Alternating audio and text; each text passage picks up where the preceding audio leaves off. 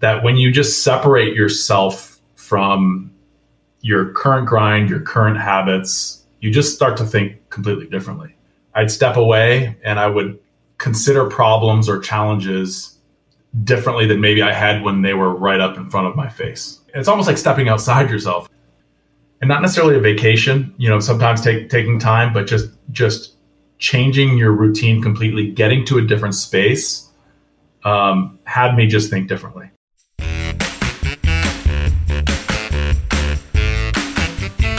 Welcome to the. no, no, no, I can't do that.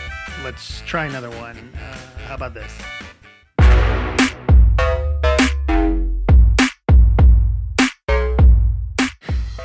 no, no, that won't work either. Let's try this.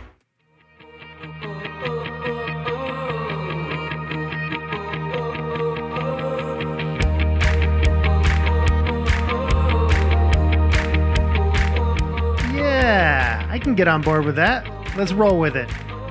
Welcome to the Begin the Begin podcast. My name is Jeff Hilimire, and I'm on a mission to find out what makes people tick. Not just anyone, people who are making a profound impact on the world. I want to dig into their origin story and get to the root of why and how they do what they do. I hope you are as inspired coming out of these conversations as I am. Let's get into it.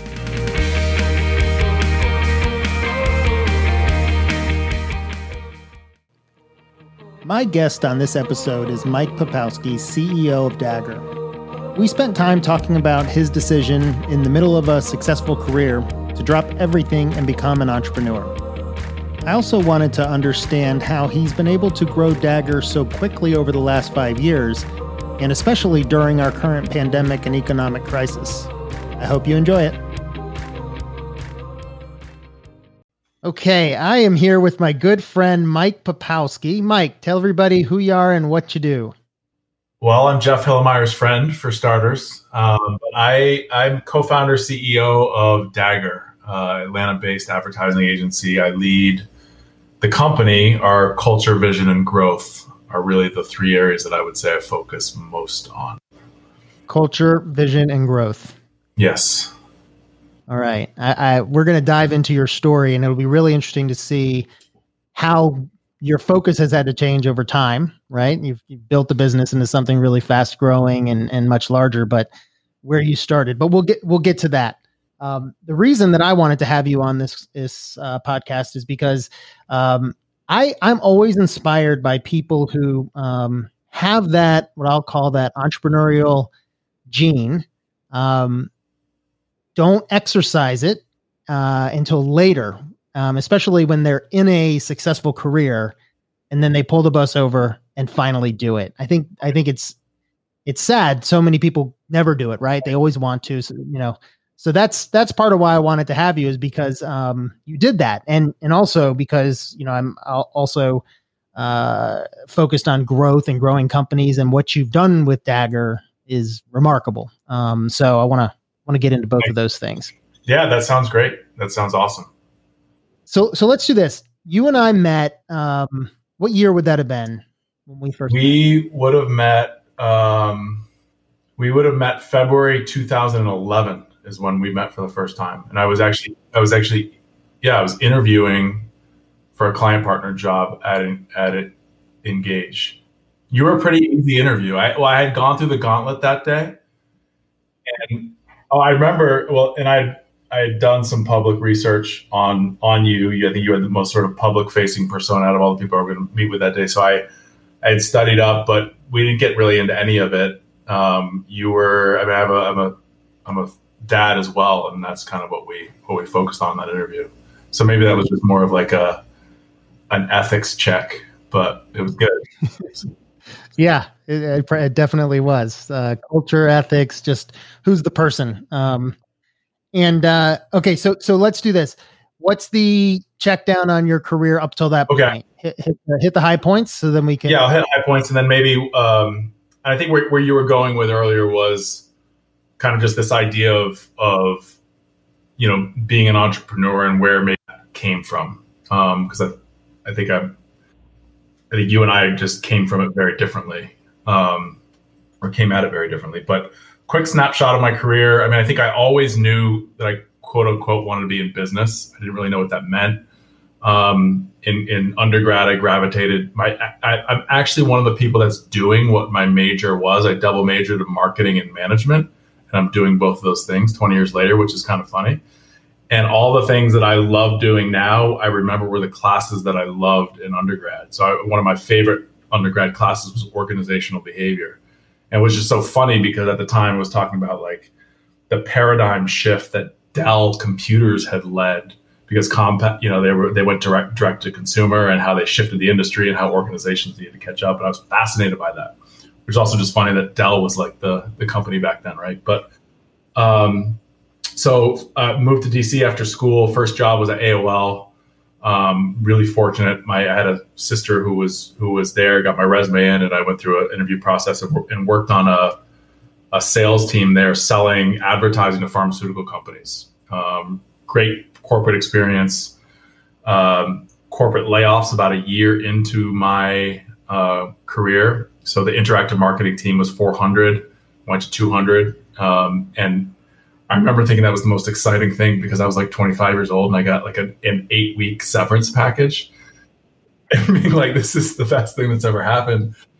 What What did you do for those eight weeks? Did you immediately start looking for a job? Um, well, I was no, I, I started bar. I was bar. I always bartended and waited tables and college. It was always like a trade that I had to fall back on. So I, I did that immediately while I was looking for another job. But I do remember thinking, I'm making double. Like I'm making the bartender salary plus the severance. So I remember. So I, I there may have been a trip to Las Vegas with a friend of mine at one point in that. Um, but about probably a few months after that, I I got in touch with two twin brothers who had broke off from AOL and they were starting their own digital agency out of DC. And we ended up on the Inc. 5000, grew really fast. I was the first employee in. Um, I'll come back to that because that was really my first exposure to thinking entrepreneurially versus previous. It was get an education, get a good job, climb the ladder. That was sort of mm-hmm. the, the, the difference point.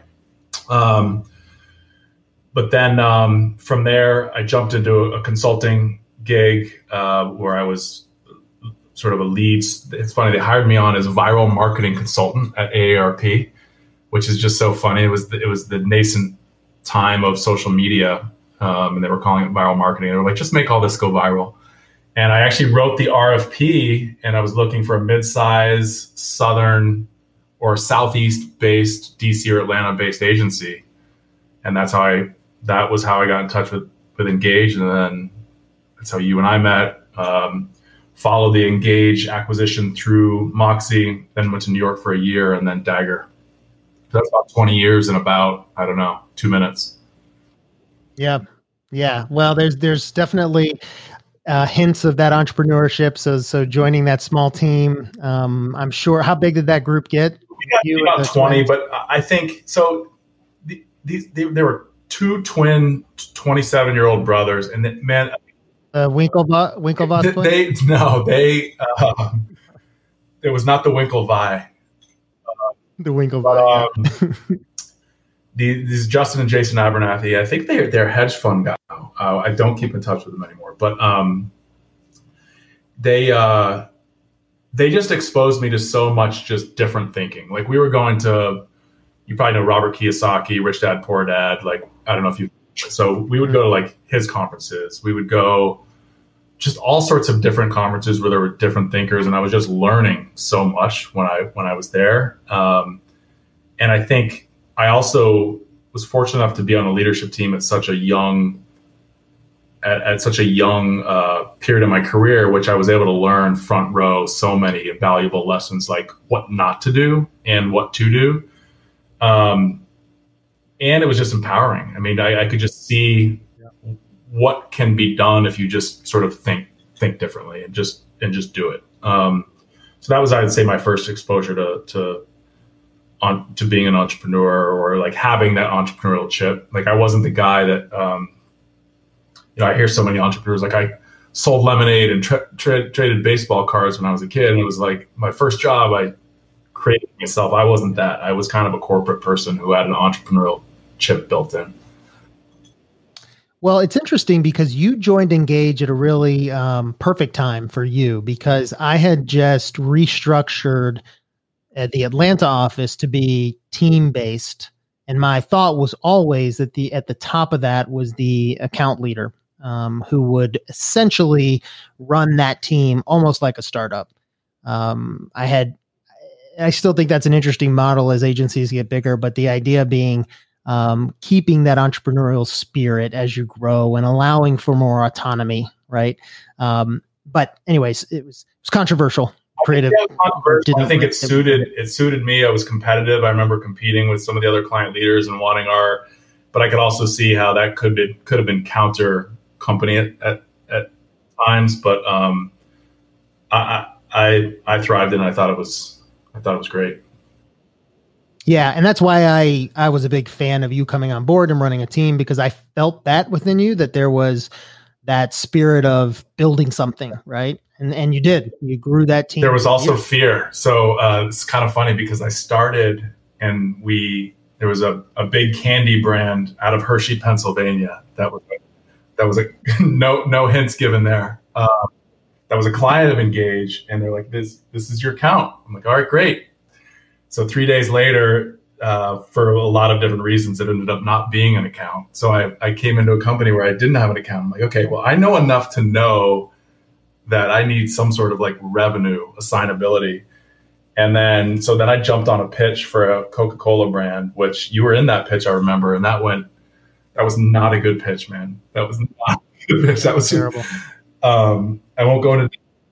It was like it was like in that person's office, right? It was like she had a oh, table. No, that was this was like everything that could have gone wrong. Our our computer froze as we were walking in. One of those highly procured pitches. We couldn't get the presentation going until about 15 minutes in, and then like the whole part of our, you know, finale of our presentation, we didn't even get to. They're like, "Yeah, so time's up," and so that was that. So point being is. Um, Hershey, that pitch, I walked out of that thinking, my goodness, this is not a good start. And I just remember thinking, okay, the next thing that I'm put on, I have to, it has to be great. And um, so that's sort of, I don't know, I don't know what that says, but that that is a motivator for sure. Just not mm-hmm. wanting to yeah. fail. And then, you know, there were some West Coast accounts that I was put on, and then those ended up really prospering for the agency. So you go forward. We we uh, sell Engauge in August of 2013. You go forward with Moxie. Exactly one year. Yep. Okay. Uh, let me guess. Did you have an incentive yep. to stay for a year? Yeah.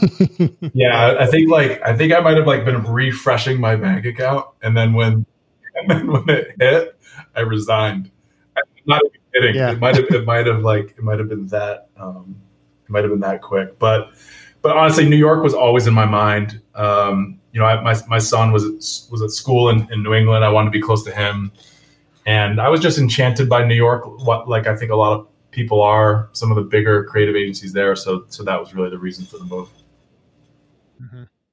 And then um, you and I started talking. Um, we kept in contact, but um, there was an interesting idea you had for starting a potential yeah. company, and and you would call once in a while. Well, I always. What's funny is like going back to I think maybe we'll call it catching the entrepreneurial bug. Like, I think I just never I was never fully content in a quote unquote job. Um, I always felt like I wanted to lead or run my own thing at some point in time. And so I always had this, what I call this restless discontent, where I was always either coming up with ideas or escape hatches. And I just knew you as an entrepreneur, and we'd had conversations in the Engauge days. So I was just bouncing different things off of you. And I remember exactly where I was. I remember walking around a New York City block, just taking laps on a lunch break, just vetting this one idea to you. And it obviously didn't didn't transpire, but um, but yeah, it was just I just felt having worked in agencies, I was looking for ways to disrupt and solve some of the challenges that they that they face. And I and I had this idea that I, there was another company out of um, Colorado who actually did this, but it's basically almost acting as a broker to creatives and brands without actually having the creatives work within the four walls of an agency. Um, and the idea is that some of the best creatives in the world are freelancing and don't want to work at agencies. How do you access those on behalf of brands? So I sort of had this marketplace idea that I think has has happened in certain ways, shape, or form. I think I think We Are Rosie maybe does that. Um, yep, it's very similar. Victor, yeah. it's Victors and Spoils. I think was the name of Colorado. Those guys, yep. those guys did a similar thing. So yeah, they put an office in Atlanta actually gotcha. for a little while. Yeah. Um, yeah. So I remember those conversations. Uh, meanwhile, um, some friends of mine, um, some people you knew, um, started a small agency called Sandbox, and I was uh, advising a little bit, helping them get getting started um, while I was building Dragon Army. And the um, CEO, um, great friend of mine, um, had been with me at Spunlogic and then Engauge, decided that he wanted to pursue a different career, and so this, I don't know, three people were at Sandbox at the time, and I remember thinking that I have to call Mike. He's the only person. I don't know how much we talked about this, but we almost definitely would have shut the business down had had you not said yes. Um, and I didn't expect you to say yes when I called, really, because there wasn't a whole lot there, other than I knew that you wanted to to run something and grow something, and I knew you knew the space. I knew you'd be great at it, but I didn't know that there was enough to entice you. So tell me when you got that call, what transpired and and what what got you interested? I mean, as I said, it, it, those those kind of opportunities were were always interesting, and I was and I re, probably weekly, certainly monthly, while I was working for big agencies, I would I would always have the the daydream, you know, of okay, what's my move, what's my thing, um, and I just felt for the right scenario, I just had enough, I think, experience and confidence, especially to to come into a you know starting agency or start an agency that I felt pretty com- confident to, to bet on myself. I thought what was extra, extra appealing to get a call from you and just knowing that group that was involved, there was a network, which t- to me, that was probably the biggest thing is just like a, what we'll call it a career account person that I just hadn't done a great job of build, building. Um, which by the way, shameless plug for power of the network, which I know you're, you're so great at. Um, but for listeners, I mean, I think there's such a, um, such a value in, in continuing to do that from so many different um, vantage points. But um, so so yeah, I mean, it, it, I, I, remember almost verbatim the conversation because I think you did say that. You said, uh, "Look, I think I'd love to tell you it's competitive, but I think you know the, these guys are probably going to shut down if you say no." And I said, "Well, I'd love to tell you I have to think about it, but I'm in." And and I remember, yeah, that was that was the middle of January. I flew down, met with various stakeholders late January resigned in New York a couple weeks later, and then was was in Atlanta by the end of March. Um, was kind of the the quick version of that story. The why I did it, I think. I remember when Sandbox had started, and I just remember thinking, the group that was involved. I remember feeling like a little bit of FOMO.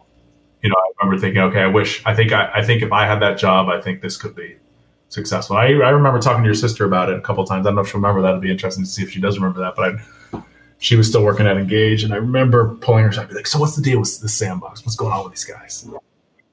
Pump her for information. um, but that was just my extreme interest in in starting an agency or starting something.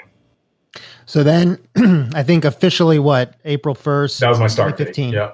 I I described the the office space that you guys were subleasing from us at the time um, as a, a, a large closet. Is that how? Yeah, well, we like it? to dramatize it a little bit too because we had we would like the the company snack at the time. There were these mango slices from Trader Joe's, and and then we had these warm jugs of water that would just sit on the shelf because obviously we weren't going to pay for a water cooler.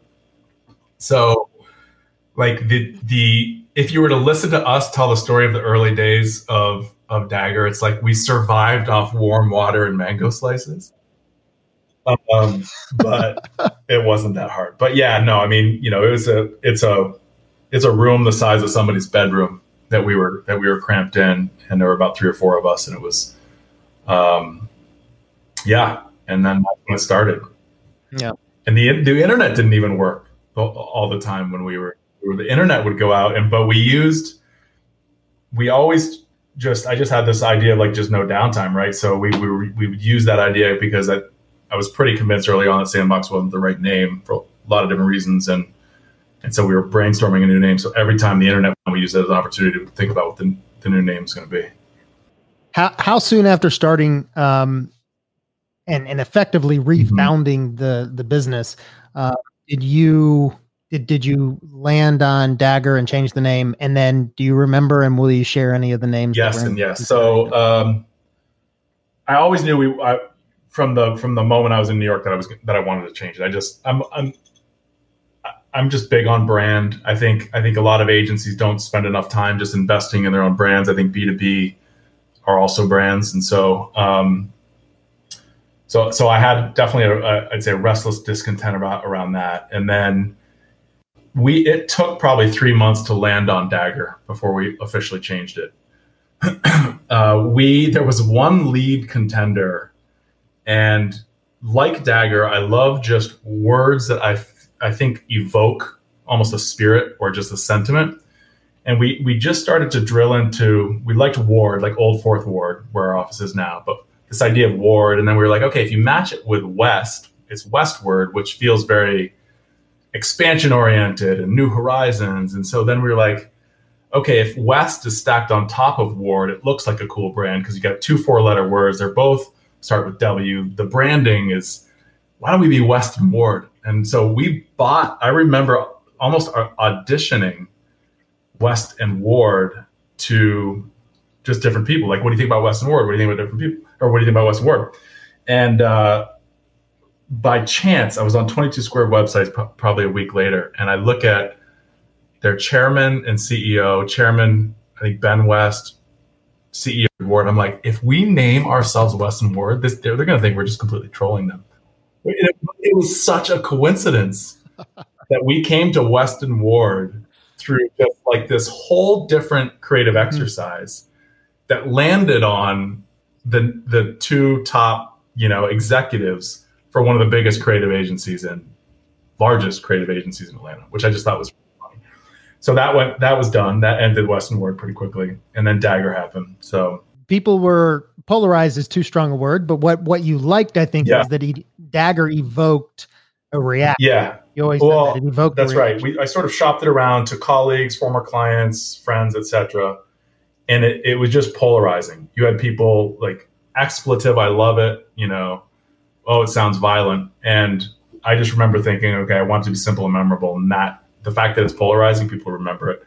And it, the violence, I think I, I always felt like we could have tapered by just how the branding looks. We never used an actual dagger. And, um, and so when they met us, they, they knew we weren't, you know, homicidal warlords. So you, you're, you changed the name. It's mid to late 2015. You're three or four people. Fast forward to today. So we are. We just hired 58. We've got open recs to be well into the 60s, ideally by next month. Got it. So so you're approaching 70. You should be 65 to 70 people. So in, in um, five years, you've grown to that size. Um, I would say that's I don't know that I don't know that there's history on this, but I would say that's one of the fastest ever growing uh, agencies in Atlanta. That's exceptionally fast growth. As you think back over that period of time, um, what are some of the key moments or key decisions or things that you had to go through that allowed you to level up? Right, you probably leveled up three or four times over the last five years to get to yeah. the trajectory you're at now. What are some of those moments? Um, those key early I think, things? I think the earliest ones were just having a legitimate brand client and having starting to have a case studies and trusted referrals of our own. Um, you know, I think you come from an agency where you're running multi-million dollar accounts, then you think, okay, I'm good. these brands are just going to give that to me again, and it just doesn't happen that way. I mean, when you're two, three people in a shop, when you barely have an office space, like we talked about, um, procurement and, and big brands are not going to sign up for those kind of untested uh, agencies. So, so the first thing was just getting a couple, what I would say at the time, blue chip or marquee brands, recognizable brands to partner with us. That was that was a big thing. Um, we did that, you know, early relationship with Carter's, Oshkosh, and then um, Interface was a fast follow, and Inter- Interface is still a client of ours. Um, and then having those be retained, right? I think I think the the big thing was building a business model that was conducive to having retained relationships because to me that's the, biggest pivot point because then you're dealing with predictability and an actual business um, from from my standpoint and mm. That was a big that was a big threshold moment because we were dealing with these you know sometimes very very small retainers or projects where you can't look beyond six seven weeks. You can't really hire. So it's so um, so shifting our i think our model you know sandbox was pretty digital focused i think more project focused. We you know we characterize ourselves more as now certainly a social aor or brand you know creative aor and those are those are just our offering is retained. That that to me is probably the, the most pivotal sh- shift then you know then we moved really intentionally into working with more consumer facing brands and i think so much of that is around the reputation that that work can build, not only to attract new clients, but to attract talent. And talent's just a huge piece of the puzzle for any business, as you know. But I think, especially creative talent, especially creative talent in Atlanta, they want to work for they want to work for an agency that has some of those brands that people consume, that they hear of, that their their work is out there in the world. Um, so you know, the first three things, I think the first or the three major inflection points that I would say is one, you know, really le- legitimate case study clients of our own, then shifting our, our, our business model to be much more conducive to longer term partnership retainers, and then shifting again into being more focused on, on consumer, not to mention, you know, good work, talent, the types of clients we're working with, but in terms of like business mm-hmm. strategic shifts, that's, I, I would say those are three pretty key inflection points. One thing I've watched you do over the years is, um, and I'd love to know if you got this advice from someone because I certainly haven't haven't done a good job of it. Is essentially escaping for a bit of time, almost like a walkabout, like clearing the air and to give yourself time to really process. Because when you're in the middle of it and you're running, running, running, it is really hard to level up and think strategically about the business, and that's that's difficult you seems like you did that pretty early, or maybe I'm misremembering. You I think it happened by accident. Um, honestly, I think about that. I, I, you know, I'm from Vermont, as you know, originally, and I, um, my son was still spending time there in the summers, and so I would go back there early on in the summers and spend a couple weeks working remotely there. And I, I think I just stumbled upon this epiphany, and it happened again later in a big way. That when you just separate yourself from your current grind, your current habits, you just start to think completely differently. And I would see the business differently. I mean, even though you're in a phys- different physical space, I just remember I'd step away and I would and I would consider problems or challenges differently than maybe I had when they were right up in front of my face. And um, or I was I was like it's almost like stepping outside yourself, you know, or maybe I was dealing with a you know employee that wasn't completely engaged or something like that, and I and I real realization when I got away, I'm like what what am I doing? And I don't know what it is, but I think for me, just that, and not necessarily a vacation, you know, sometimes take taking time, but just just changing your routine completely, getting to a different space, um, had me just think differently and and I, I know there were some really big talent decisions that were made as a result of that. The biggest one, and and and I separated more because I ended up with a back injury and ended up you know six weeks really out of commission. That's when the, the idea for Butter happened. Um, partially just you know because I, I I can't stop thinking about about Dagger, and so I think um, for me when I was in that position, I couldn't really work. So I was like, well, what, what's next? And I was just, I had, I keep using this word restless discontent. I think I picked that up from an organization here in, in uh, Georgia, but I had this restless discontent of how is Dagger different? How is Dagger different? That's sort of the inception point for Butter. But point being is there is, for me personally, something, these epiphanies that happen when I, when I go away and come back. And, I, and it's happened three, four, five different times so for for um, I get a really um, global audience. I think one percent of people are in in Europe. so yeah, one mm-hmm.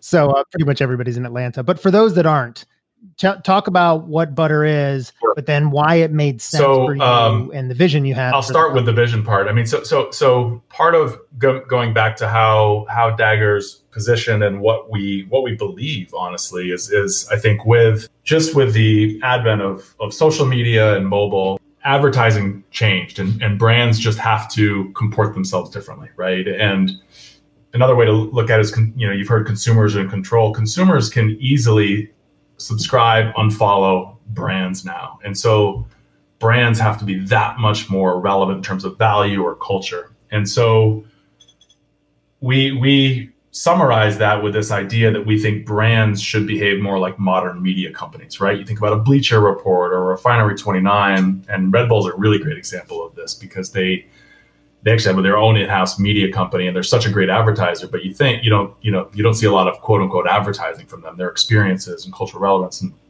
so we, we really anchored on that and and we kept saying look we, we believe that brands should act more like media companies and that's how we're building our processes. That's how we're building the agency to support that ideology.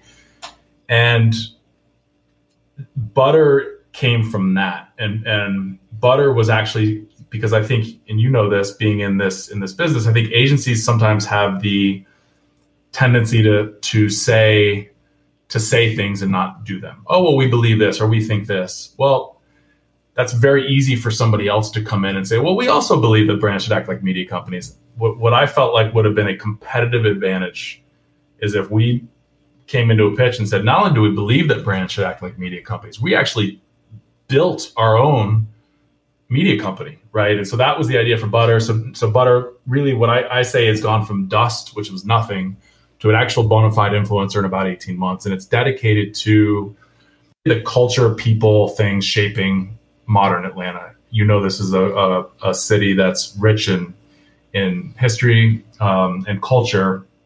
And we just felt like there, there wasn't a brand or that really fully got it in a modern way and we and we saw that as an opportunity and we said look we're going to invest in it as an agency to bring that to bear. One because i think it's just exciting to have a consumer product right? Or and two it, it also be, it, it became almost a differentiator and it spoke to our ideology in a really interesting way. So when we're meeting with you know fortune 500 consumer brands we talk about that through the lens of like look this is how you can comport yourself, not to be talking about Atlanta culture, but to be culture relevant in your own way. And uh, so that was the, yeah, that was the inception point for for Butter, and and uh, and I saw other other agencies doing it in a different way. Laundry Service had, in New York had launched Cycle Media. Gary Vee talks talks a lot a bit about just like the publisher media company mentality. It was there, you know. So there was. I always just think innovation. Sometimes you're just building on something that you know, it's just an incremental innovation, but um, but for us, it just it worked out really really wonderfully, and and it's been successful, and and now yeah, I mean, there's got folks like Usher commenting, and followed by professional athletes and actors, and Killer Mike is, was just a guest on Atlantapedia, which is the the um, our webisodic series that is hosted within within Butter. So it's been fun. It's been fun, and shout out to Brandon. He's he's you know, I'm I'm from Vermont, so my knowledge of Atlanta culture is is about a fraction of, of his. He's you know born here, understands this city, and he's done a really really great job bringing that just editorial vision to life. There's two things in that story that I think um, are great leadership lessons. One is doesn't matter how how good an idea is, how well thought out a plan is, you have to execute you have to execute. Um, and and and I, and I've seen that with butter, but it's the only reason butter has become what it is is because you guys executed it, you worked on it, you didn't give up on it. The other thing is Brandon is is really interesting. It's super like talented, smart guy. Um, but I remember early on, you you were always thinking there's, there's something else he should be doing. Like I'm trying to figure out the right role for him because he's got all this talent and I want to put him in the right place. And then you, you know, that's that's the ultimate one, uh, one of the ultimate roles of the CEO is to find the right place for the right people at the right time right? And and being able to make shifts and convince people hey look this is a new opportunity and maybe it's a different track right? Like, that's not at all what yeah. brandon was doing when he started yeah. with you guys um agree I, I, I agree with you 100% in terms of a, a leader's role is to understand the you know the strengths possible blind spots um, but have people lean into their strengths. Um, and yeah, I mean, I think I think we stumbled upon that one. You know, Brandon was actually PMing it at the time, and it was led by a creative leader. And yeah, I was I was frustrated with the early iterations of it because I I just you know this is probably why I'm never going to be a creative director. I knew why it wasn't good, but I couldn't explain why it was. um, and I remember I was in San Francisco for a culture conference, and he got he called me on the phone and said, "Look, why don't you give me a little more editorial he tells the story differently. He, he, there's an article I think in Atlanta magazine. He's like, "Get the hell out of my way, everybody." Um, but we had a good conversation. I said, "Definitely, man, I'm into it." I mean, like typically a project manager doesn't um, doesn't exert um, editorial control over content, right? They're they're sort of moving um, pieces through and ha- making throughput happen. Um, but it worked, and he had he had a great vision for it.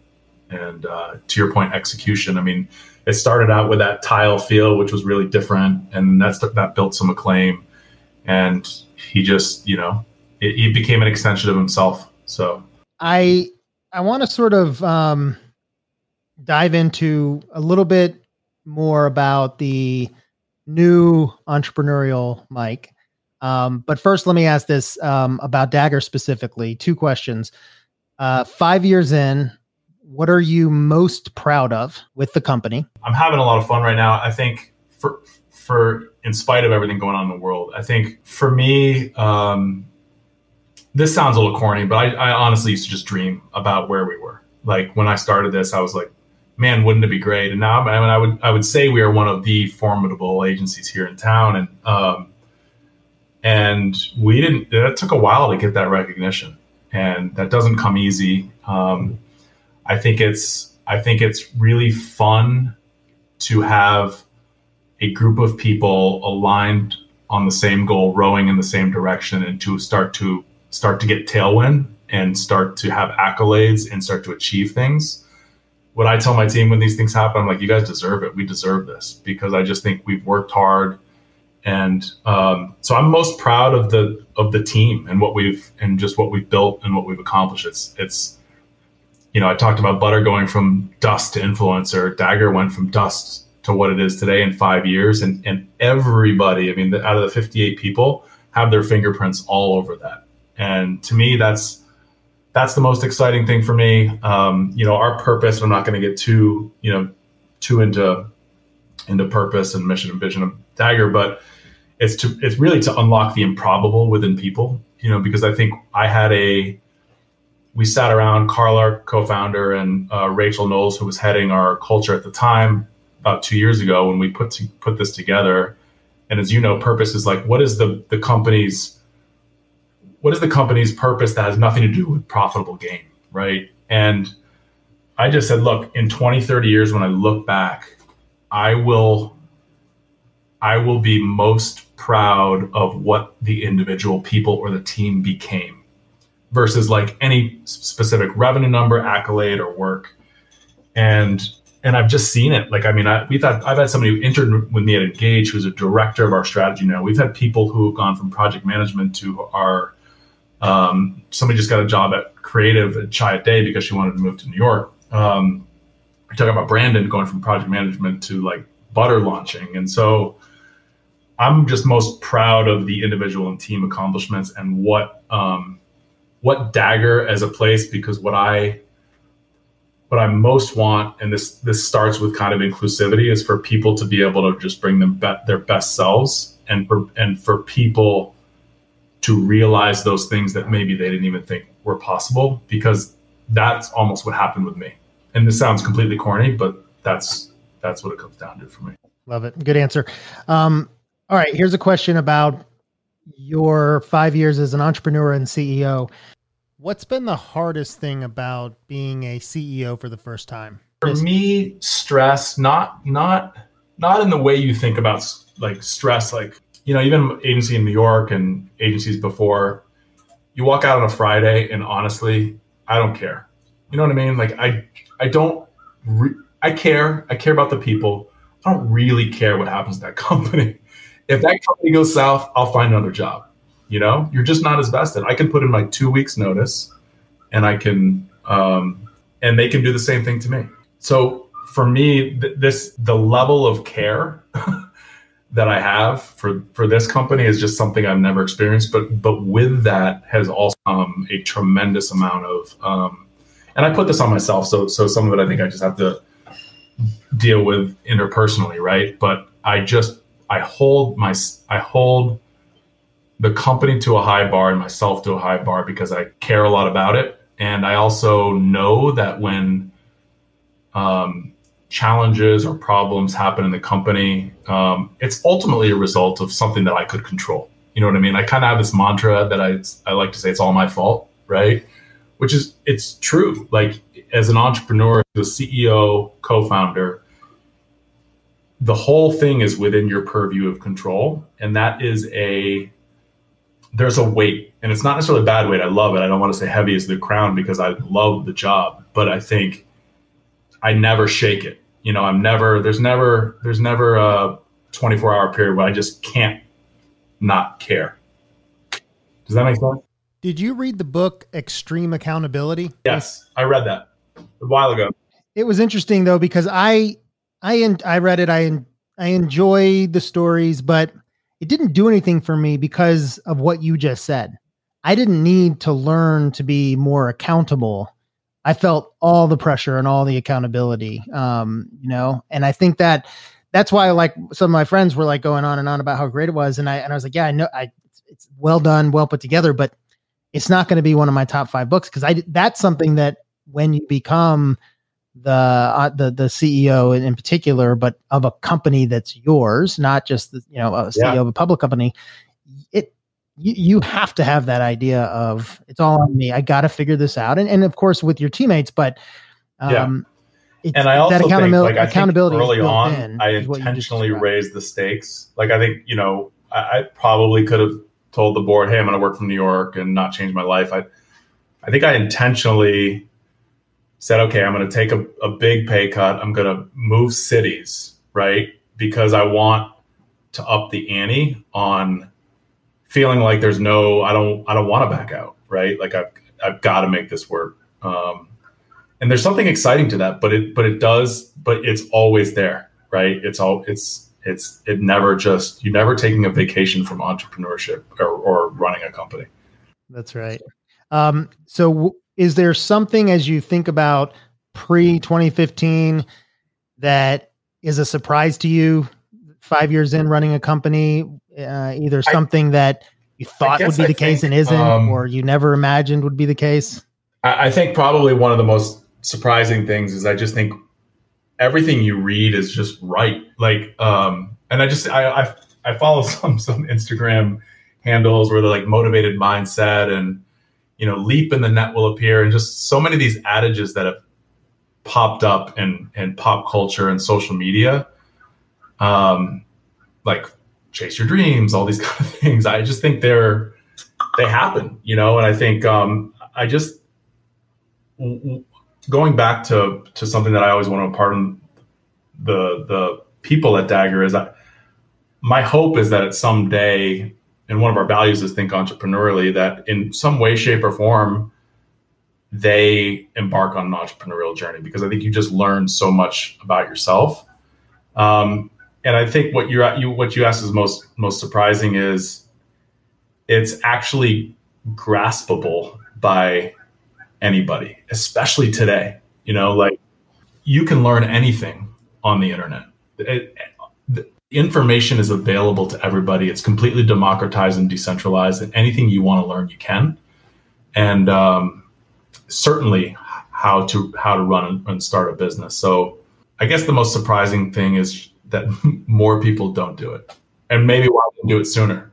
And sometimes I can't really figure out why that is because, mm. but I think people cling to an idea of security, and I everybody does. That is just an idea, right? Because I think once you actually start, it's uh, it's much less fearful, uh, or it's much less uh, risky than than uh, than not doing it. So then I have to ask, what took you so long? Again, I was always discontent, looking for the right moment. Um, but I had, you know, honestly, just like just like anybody else, bills to pay, and it wasn't the right time. And to me, I think I think I think in order to do it, you do have to you have to create runway, you know, and then take flight. And to me, the the runway piece is capital, right? I think you need to be able to say, okay, I've got 18 months to make this thing happen. And I just couldn't find I just couldn't find that with everything that was going on with Colin. I also think the bigger your salary gets, the harder it gets. That can become a trapping in and of itself. You know, when I when I speak to um like I gave a talk to the entrepreneurial club or whatever they are, a couple hundred students at UGA last year.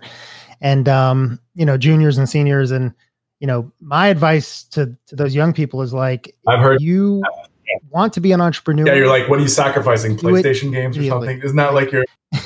That's one of them. Yeah, but it's like you know, your life. You, you get a cat, you get a, a that's a right partner, you get an apartment, you get a nice car, and then suddenly like you're having to feed this machine that you've self created and and stepping off. So then that leads to my last question. Building on this, what advice would you give to the 35 year old that's successful in their career, maybe has a family?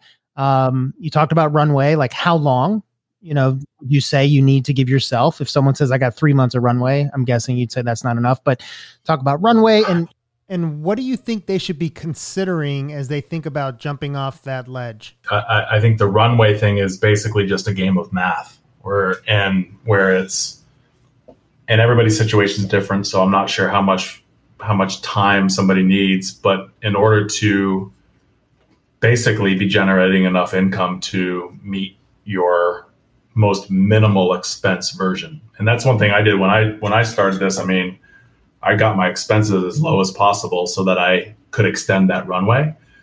And I'm not saying I starved myself, but I I I would say like relative to what I the life I could have been living, I lived in relative austerity.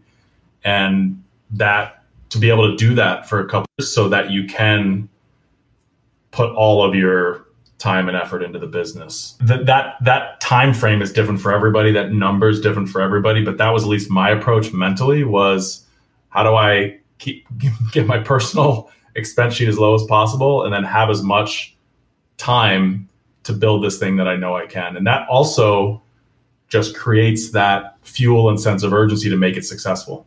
Um, I just think there's something mentally too is like always looking at the worst case scenario. I, I did that as well, which was look, you're taking a leap. There's there's times where where people might say, well, "What are you doing? You're leaving your big job, or you're leaving," and not believe in you. But I think if you say, "Okay, what is the absolute worst thing that can happen?" Face that, live that, then you kind of live a little fearlessly. For me, I had a very good worst case scenario, which was I would move back to New York and get another job, which like, and so, um, so I think that's just like almost like a mind hack, which is face, face the, the, the worst case scenario, live that. And that helps you kind of start fearlessly. I know you say this a lot, but I, I think it's very easy to say, I'm going to start. It's very easy to think there's going to be a perfect time and there never is. You almost just have to have to just do it once you've taken the calculated approach. And to me, I just strip that down to math. I'm like, okay, this isn't an emotional decision, it's just math. How do I live for 15 months while living off this salary or living off this amount of income? And then another thing I've heard, and I didn't have to deal with this personally, but if it is about money, you know, and you've got a great idea or you've you know you've got great momentum on something, there's a lot of people who will either loan money. Finding capital should not be the barrier, um, and it's probably something that's a good skill to develop anyway as an entrepreneur. So those are just a few things. I think you're right. Everybody has different runways, but um, it's the fearlessness and and just saying what's the worst case and the regret of not doing it. If it's nagging at you, it's not going to stop, and you're not going to be 75 or 80 and say, "Oh well, I'm glad I didn't do that." That's right. Well, listen, I appreciate you taking the time. I know you're as, as busy as anyone. Um, your business is is uh, taking off, and um, there's several other things I wanted to get to, but we'll have to have a part two. Thanks for taking the Let time. Let me know how many thumbs ups or thumbs down your audience gives. we'll see how this goes. Thanks, man. Thanks, Mike.